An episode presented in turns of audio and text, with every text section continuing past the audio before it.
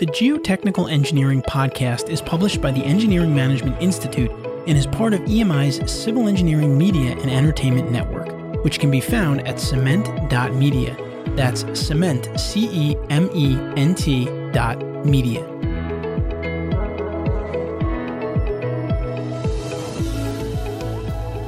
Welcome to another episode of the Geotechnical Engineering Podcast, a podcast focused on helping geotechnical engineers stay up to date with technical trends in the field. I'm your host, Jared Green, and I've practiced as a geotechnical engineer for over 17 and a half years. And in addition to practicing engineering, I enjoy mentoring young engineers and first generation college students. I've focused on helping to increase the number of pre college students that are interested in STEAM majors and fields. By STEAM, I mean science, technology, engineering, art, and mathematics. In this episode of the Geotechnical Engineering Podcast, I'll be talking with Dr. Theresa Loux, who is the technical director for Aero Aggregates of North America. She'll be talking to us about her career journey, about her PhD, about geotextiles, and also about the importance of giving back and how giving back increases the awareness of what geotechnical engineers do. Theresa's primary responsibilities include overseeing Aero's research and development activities, technical documentation, engineering support, quality control program, and education and outreach efforts. Theresa brings to Arrow over 10 years of combined industry and academic experience. In the past, she's been involved in and managed a variety of civil, geotechnical, and geoenvironmental consulting and construction projects in the mid Atlantic United States. Additionally, Theresa has taught geotechnical and other civil engineering courses at Rowan, Drexel, Temple, and Bucknell universities and is the current vice chair of the Geo Institute's Delaware Valley chapter. And with that, let's get right into our conversation with Dr. Theresa Loux.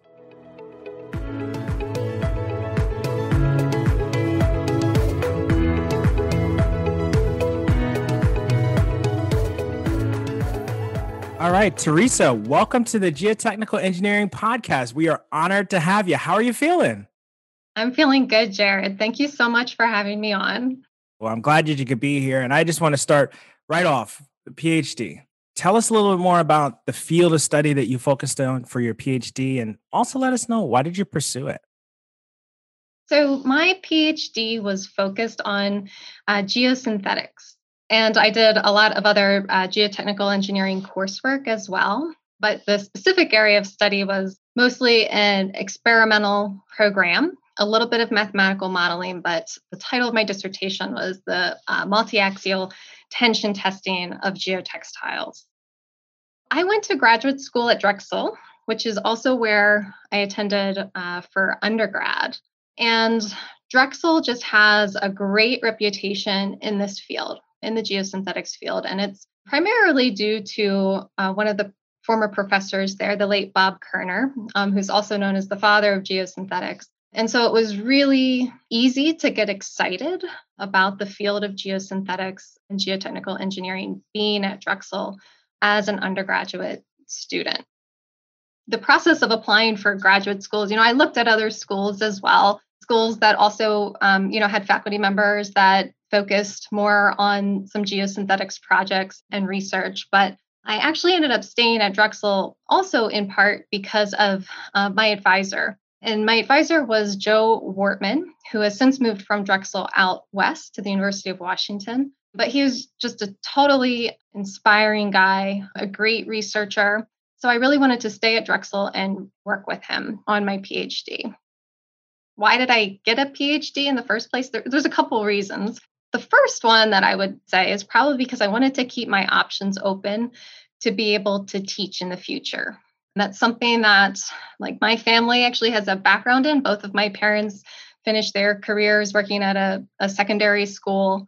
And so I've just always been drawn to that profession, being able to teach. I also always like a challenge. And anybody that has ever thought about getting their PhD or has actually gone through a PhD program knows that it's it's incredibly, incredibly challenging. I like the idea that we are investigating a not well understood topic or problem and then trying to contribute right to the state of knowledge um, that's out there. And so that whole process of defining a problem, developing the methods or approaches that you need in order to try to answer these questions, that it's just a very intense, challenging, independent, but also very fulfilling process. So those are kind of the reasons why I wanted to get a PhD. And then for the timing of everything, I went right into my PhD work after getting my undergraduate degree. The reason for that was primarily personal. it wasn't going to be easy if I started, you know, working in the real world and making real money and then have to go back to school and, you know, make a, a graduate school salary it would just be a lot a lot more difficult. So leading you know right into my phd studies after living like a student for five years and just continuing to live like a student was super easy. So it's like you start as a student you just continue as a student. Exactly all right great well i want to hear more about your career journey from phd but i think before we do that if you could just walk us through geosynthetics a little bit just because we have a lot of early listeners and some people are just they haven't even taken a soil mechanics class walk us through just, I mean, high level, what are geosynthetics used for? A little bit more about the testing that you were doing. Geosynthetics, it's kind of a sub area of study under geotechnical engineering. And in general, geosynthetics are defined as these uh, synthetic, mostly plastic materials that we use in combination with soil to improve one of the properties of the soil that we're using it with. So, you know, in some cases, it could be for the geosynthetic to act as reinforcement. So to increase the strength of the soil that we're using it in combination with. And that was really what my PhD work focused on.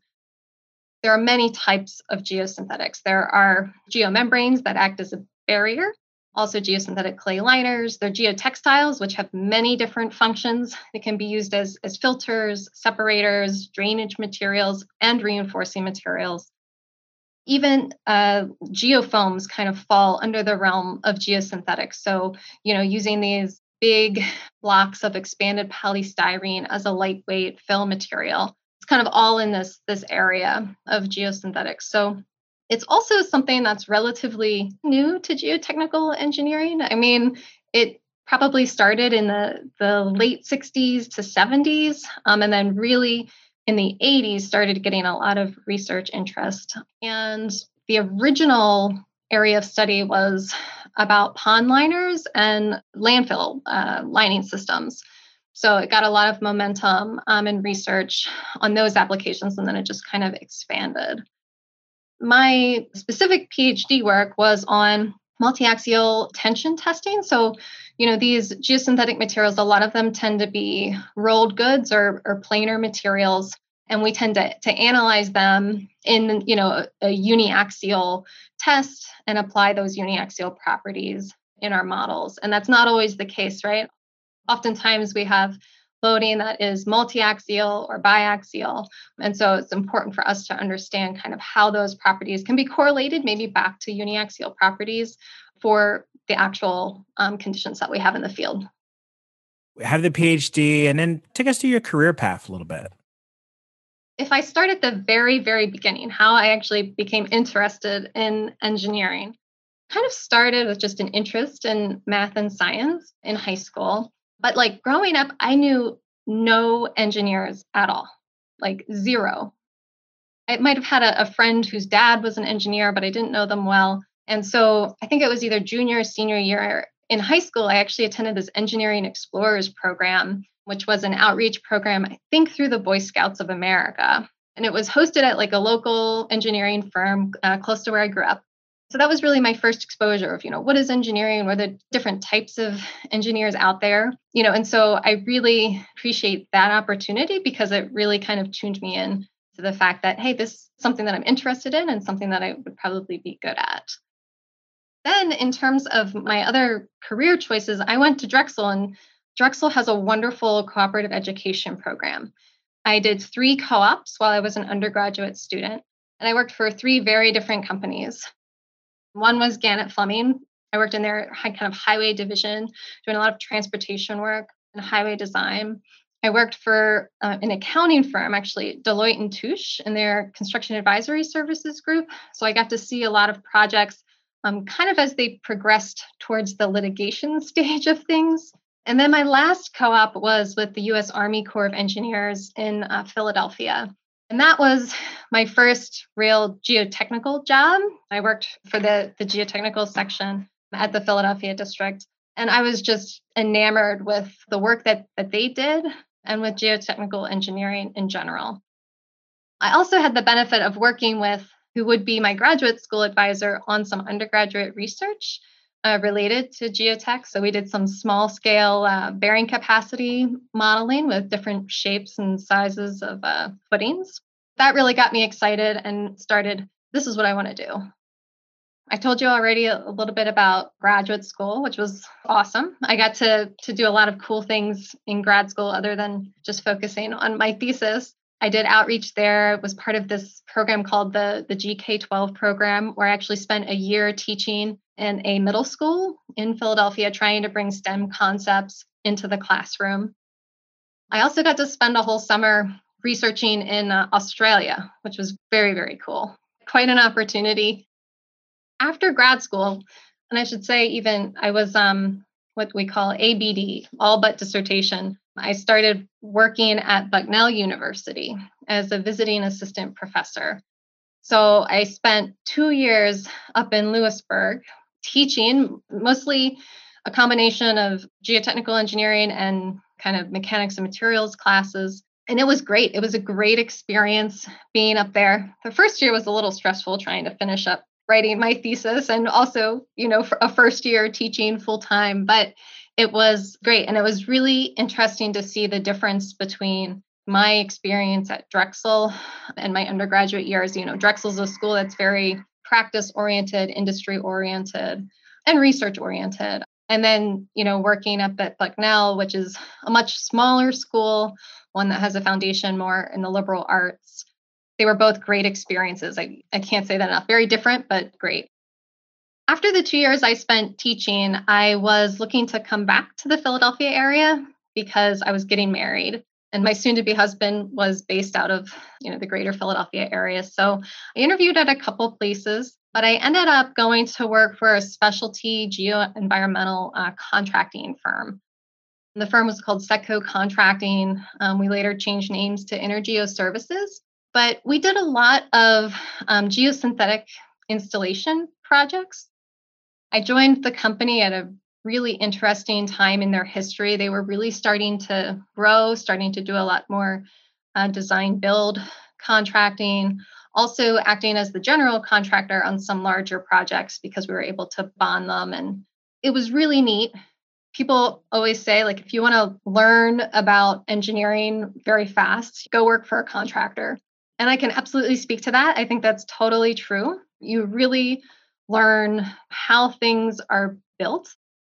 When we're designing something as an engineer, kind of in our office, it's, you know, on paper it may look great, but when you're in the field and actually constructing it, it could be totally different. And so it was very interesting seeing, you know, what folks have put on paper and then seeing how rather how we actually have to build it. Working at Energeo was a really kind of a great combination for me because we did do this kind of specialty geosynthetic work which really drew on my work in graduate school as well. My next job after working at the contracting company was with a consulting firm called Golder Associates. And at Golder, we did a lot of geo-environmental consulting. So it was more on the traditional side of engineering consulting. The office that I worked with or worked for, um, they actually did a lot of landfill work and a lot of environmental remediation projects. None of these projects were super glamorous, right? But we didn't necessarily see a shiny building or a shiny bridge at the end of any of them. But it was really very fulfilling work. We could be designing a new landfill cell. We could be specifying the cutoff trench design um, at a contaminated site. And they were all projects that I felt like I was making a difference, trying to, you know, make our world better. I'm not unique. I think a lot of civil and geotechnical engineers, you know, have those same feelings day in and day out uh, about the work that we do. It was great experience um, working for Golder. my next job was actually the job that I'm currently at. I work for Aero Aggregates of North America, and I'm our technical director. So, as our technical director, I do many different things, but I'm involved certainly on our uh, quality control program that we have in place here to control the obviously the quality of the product that we manufacture. I do a lot of education so that includes, you know, talking to engineers like yourself, but also contractors, various agencies, owners, educating them all about the product that we make, which is foamed glass aggregate. Little detail. That's also a part of what I do. I'm also involved on, you know, kind of on R&D efforts here. So that starts at kind of, you know, new products, um, you know, what we can do on that side of things, but also just applications and testing. It's really varied. Again, it's also a, a very fulfilling job. Here at Aero, our product is made from 100% recycled glass. So we're able to bring in kind of the sustainability aspects of, you know, how I, I hope everybody is approaching our world these days, right? How we can keep it nice and, and make it better for generations to come. So that's kind of my full-time jobs in my career path but i also do some adjunct teaching as well and uh, that's been a great way for me to you know kind of keep that idea of why i first went to graduate school in the first place was to be able to teach and so right now i've been teaching at rowan university over in new jersey for about three years but i've taught at some other local schools here around philly as well i just love it i love the challenge of trying to you know explain these concepts to students and i try to bring as much of my work experience that I have into the classroom. So hopefully they get that. There's a lot to unpack there. It sounds like you got exposed to engineering through a program and that showed you what engineers do. You went to a school that was big into the co op program. So, in addition to taking classes, you're going to companies, three different types of experiences, seeing what engineers do in different realms. And you need to decide to stay on for your PhD. And it sounds like you're still teaching and you're still doing research somewhat at your company, which is pretty cool. I feel very lucky. Civil engineers get PhDs, but not everybody gets a PhD. It's a big undertaking to have that. And is it safe to say that you took your PhD and you started to work for a startup company or a smallish company? Absolutely. I would consider Aero to be a startup company. Help us to understand how that happens, right? Because one would say that that might have been a risky thing. I mean, it worked out great for you, of course, but it, some people might have said it was a risky thing. But uh, how did you get to that decision? I think it is, but with risk comes reward, right? Isn't that what they say? One of the founders of Aero Aggregates is a gentleman that I went to graduate school with. Actually, he was kind of a later in life grad student, but we were both getting our PhDs at the same time at Drexel when I worked for the contracting company, he was the president of the contracting company. So I actually have uh, known my current boss for over 15 years now. I didn't realize that. That's awesome. Yeah, it's pretty wild. But when he approached me and, and asked if I was willing to come on as kind of technical manager at Aero, you know, it's something that you struggled with. I working for a consulting firm, I had a little bit of the comfort, right? It was a 1500 person consulting firm that was well established. We had a lot of good work and good projects and all of that. The possibility of being part of this company that, you know, I really think that we are making history. We're um, really the first foam glass aggregate manufacturer here in the US doing what we're doing. So marketing our, you know, lightweight and insulating aggregate for infrastructure and commercial and residential construction use, that's something that I couldn't pass up that opportunity to come on board. And it also helps having that previous personal experience with my boss that I knew that we worked well together. And on that side of things, at least it would be a good choice. In terms of working for small startup, there are some big differences. If I think about the previous job that I had, the first one is even now, we're very small. When I started in 2017, there were, I think, four of us that had offices here, and we had a, maybe another dozen folks that worked kind of on the plant floor. But with that small of a group, you get to know each other very well. but you also learn a whole lot because you have to be exposed to kind of you know many aspects of of the company or of the business so i did learn a lot more about business just kind of general approaches definitely more about that than i had ever been exposed to in any of my previous jobs you just kind of have to do things that maybe wouldn't be in my normal job description, right? You kind of have to just share some of the responsibilities of growing this company. Some of the things that um, I really never did before was a lot more on the marketing side of things. But that was kind of interesting. It allowed me to be a little bit more creative than I, I got to be in some previous jobs. I also can say that another really big benefit about working for a small startup company is that I have a lot of uh, autonomy and a lot of flexibility. So, you know, I get to make a lot of decisions about what we do and take responsibility for it.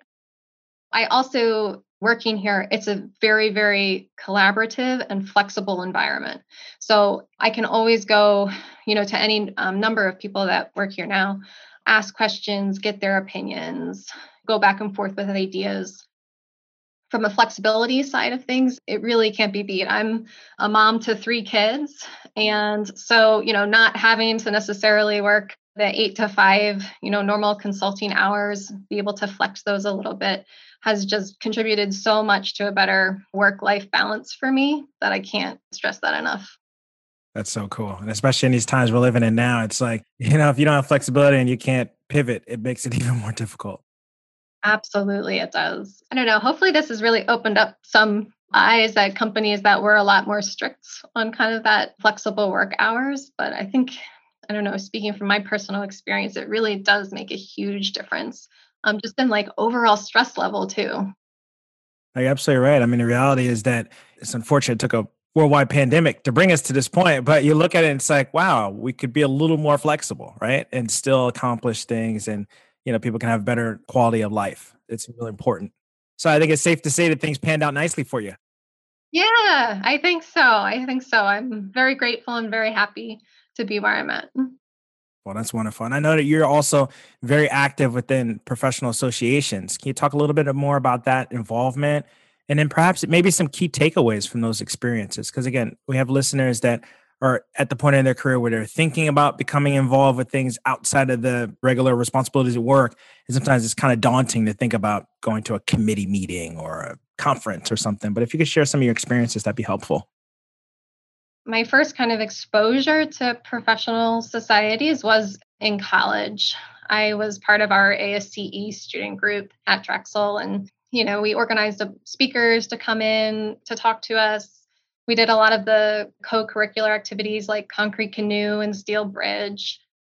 We did do you know a little bit of coordination with the greater asce philadelphia section and the younger members forum for philly. So that was kind of my first exposure and i really enjoyed everything that i did with asce it was a lot of fun. You learn a lot.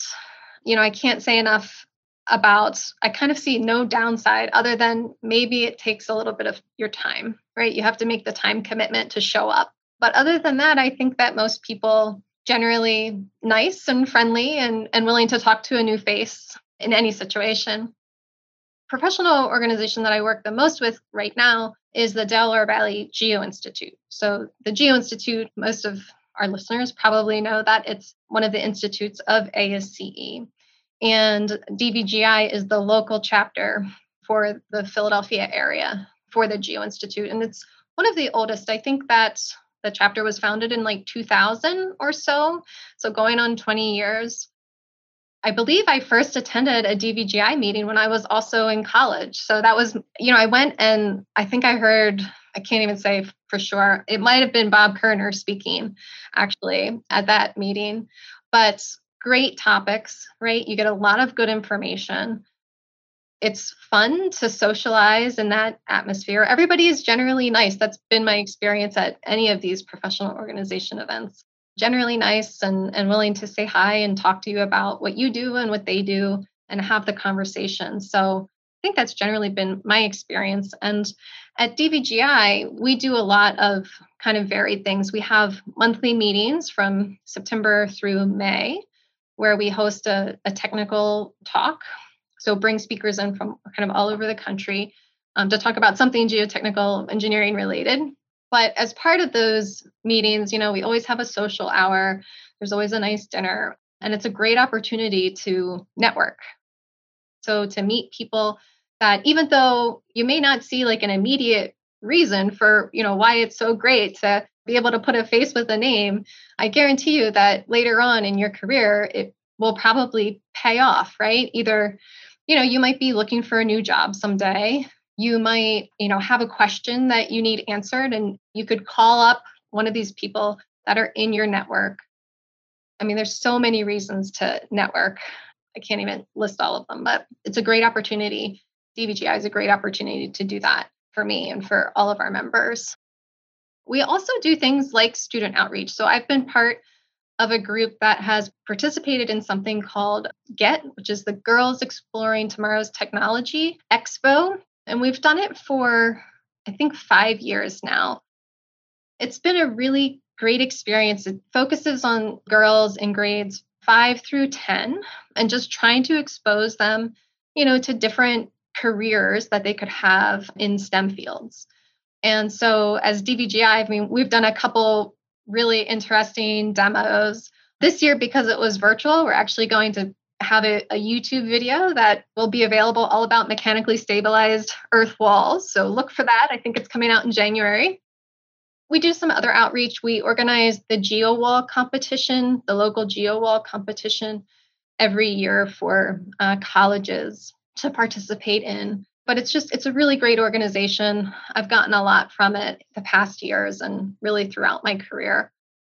The other thing i will say about professional organizations which i think is sometimes overlooked is the role that they play in the organization of so many great conferences. Dvgi specifically doesn't host a single conference. We tend to do these monthly meetings but other geo institute chapters do host either you know one day or two day events are just great avenues to learn about what's kind of state of the art research or state of the practice they're just a way to collaborate and to network and to learn new things. And that is so such a great part of being part of a professional organization and of what they do. There's a lot to to consider there and, and i can definitely say that you know becoming part of professional organizations was just take your engineering to the next level because you have a better understanding of what it is that you do but what other people do as well and it's a great way to build the pipeline of people coming into the field like you said you didn't know what an engineer was growing up and now think about all these lives that you're touching and people are now not just knowing what an engineer does but they know what an engineer looks like and the types of things that they do and really does make a difference for the industry so thank you so much absolutely does. And then, I mean, the last thing I'll say about that is generally these events are really fun.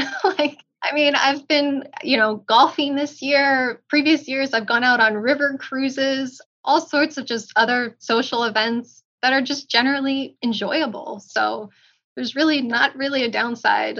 There's no downside. Exactly.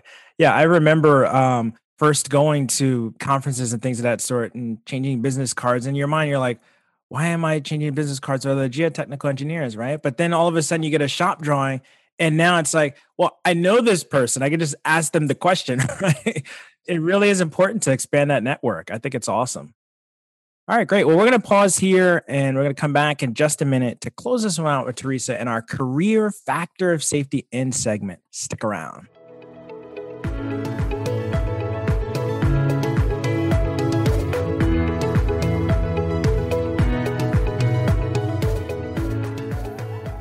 All right, welcome back. It's time for our career factor of safety in segment. In geotechnical engineering, like many disciplines of engineering, it's important to incorporate a factor of safety into our design. But what about incorporating a factor of safety into our actual career? Today, of course, we're speaking with Dr. Theresa Loux. Theresa, with all that you've been involved with, one would wonder how do you engage your team to be more successful? It's obvious that you have a good team tell us how do you manage this and how do you give yourself and your team a factor of safety against burnout? The primary thing that we do and do well here at Aero is we keep our communication channels very open. And this is super important always, but especially this year when a lot of us are working from home part of the time. Um, and we actually have sales managers that aren't based out of our office here in Philadelphia. So we're always communicating with them virtually. This could go back to just keeping everybody in the loop in, you know, say weekly or biweekly meetings. You know, it has to do with keeping good chatter going in our CRM software, keeping that instant message app open so that if somebody has a quick question, they can just fire it off. Texting when we're out at job sites to share kind of cool photos or interesting things that are happening. And, you know, when you're able to communicate well and frequently, I think that really just fosters a really good environment of teamwork and of people feeling that ownership in the success of, of our company. If you have people around you that you know will support you, even if something happens or you just need that extra bit of help, if you know that, then I think that nobody gets to the point of burning out because they know that they have this kind of fallback plan of their coworkers and colleagues that are there to help in that event. So it really gives us a sense of, I think, security and a safety net knowing that we do communicate with each other very well. Now we have three technical sales managers. I'm talking to them, if not on a daily basis, then, then every other day, I would say. And so the idea that we can burn out from working too hard, that's definitely a, real thing. But making sure that we have that sense of community and that sense of a team here, I think that really helps uh, to kind of stave off that feeling of burnout for us communication is so so important and you're right if you have more communication you'll have better collaboration better collaboration you can trust one another and it's like i have too much on my plate help me out i have to pass something. So that's awesome. Well dr Loux thank you so much for coming on and thank you for sharing so many great insights with us. Our listeners are going to definitely appreciate it. If somebody wanted to reach out to you to get more information what is the best way for them to find you? You're on social media or an email you feel comfortable sharing? Please let us know reach out to me on LinkedIn. I'm in there under Theresa Anerjack Loux, or you can go on the Aero Aggregates website. We have an About Us page um, that you can find my email.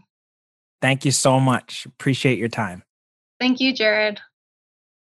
I hope you enjoyed the episode today. We would love to have your feedback, comments, and or questions. Please feel free to go to geotechnicalengineeringpodcast.com where you'll find a summary of the key points discussed in today's episode that being episode 16, as well as links to any of the resources, websites, or books mentioned during this episode. Until next time, we wish you the very best in all your geotechnical engineering endeavors. Peace. The Geotechnical Engineering Podcast is published by the Engineering Management Institute and is part of EMI's Civil Engineering Media and Entertainment Network. The opinions on the show are those of the host and guests, not their employers. For information on EMI's people and project management skills training programs for civil engineers, visit engineeringmanagementinstitute.org.